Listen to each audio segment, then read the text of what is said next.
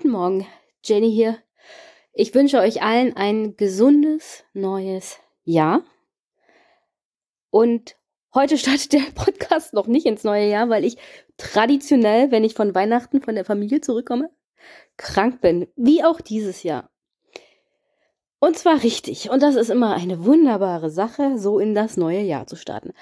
Nichtsdestotrotz, ich versuche diese Woche noch eine Sonderfolge rauszubringen, sobald es mir besser geht. Ich habe nämlich mit Anton Pfleg noch vor Weihnachten eine Folge aufgenommen zur aktuellen Lage in Argentinien und Peru und eine Einschätzung der Lage in Peru. Und da kommen auch so interessante Fragen auf, wie zum Beispiel, was ist eine legitime Verfassung?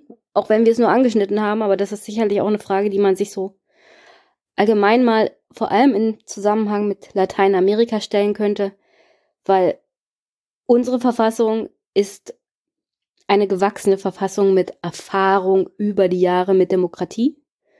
Und in Lateinamerika haben wir Länder, die teilweise Verfassungen haben, die während Diktaturen und Autokratien entstanden sind. Und dass es da eine Frage der Legitimität und der Anerkennung durch die Bevölkerung, und zwar auf breiter Ebene gibt, dafür, glaube ich, ähm, gibt es reichlich wenig Verständnis so in, im Westen oder in Europa, weil wenn wir zum Beispiel an Verfassungs- oder Staatszweifler denken, dann denken wir an Reichsbürger. Und deswegen bin ich ganz froh, dass Anton da war und wir mal über das Thema geredet haben, Peru, weil das lässt uns sicherlich nicht los und Peru ist nicht das einzige Land, in dem das so ist. Dann ist zum Jahresende so einiges wieder völlig verquer gelaufen, was ich auch noch aufarbeiten müsste, wie zum Beispiel die Angst, dass in zehn Jahren, wenn wir die Russen nicht in der Ukraine besiegen, in Deutschland stehen könnten. Äh, ich meine, langsam wäre vielleicht die Zeit, wieder realistisch mit dem Thema Russland umzugehen. Es ist völlig absurd zu glauben, dass Russland in irgendeiner Art und Weise eine militärische Bedrohung sein könnte für Deutschland oder irgendein anderes europäisches Land in der aktuellen Verfassung. Und selbst wenn der Ukraine-Krieg vorbei ist, werden sie wirtschaftlich nicht, nicht in der Lage sein, ihr Militär wieder aufzubauen. Und wenn sie es versuchen würden, würden sie ihre Innenpolitik noch mehr destabilisieren. Also es ist völlig verquer und völlig irre. Und darüber zu berichten als ordentliche Journalisten ist eher so Angstmacherei aller kalter Krieg als realistische Berichterstattung oder politische Bildung oder irgendwas im Bereich des Realismus, ja. Und dann haben wir noch einen Finanzminister, der ein Wirtschaftspaket auflegt, das äh, Neoliberalismus 2.0 ist. Wir haben ja alle dieses Jahr über Großbritannien gelacht und wie sie ihre eigene Wirtschaft mit neoliberaler Ideologie völlig gegen die Wand gefahren haben. Aber das ist ungefähr das, was Christian Lindner auch vorhat.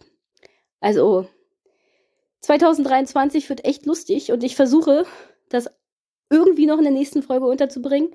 Grüße an Sebastian, der mir den FATS-Artikel geschickt hat, wo es um den internen Bericht aus dem Finanzministerium geht zu Wirtschafts- und Finanzpolitik.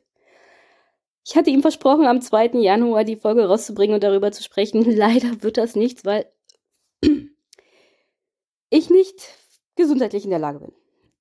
Also haltet Augen und Ohren offen, offen für die Sonderfolge diese Woche. Ich versuche sie so schnell wie möglich zu schnippeln.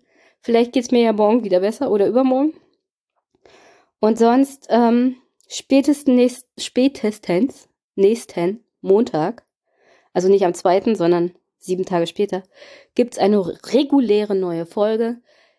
Und dann mit einem wunderbaren Journalisten, der zusammen mit Oliver Schröm das Buch Akte Scholz geschrieben hat. Da geht es nochmal um Cum-Ex. Und da freue ich mich schon riesig drauf. Also, ich hoffe, ihr hattet ein wunderbares Weihnachten, einen guten Rutsch ins neue Jahr. Seid alle gesund, auch eure Lieben. Und wir hören und sehen uns im neuen Podcast-Jahr 2023. Bis bald. Tschüss.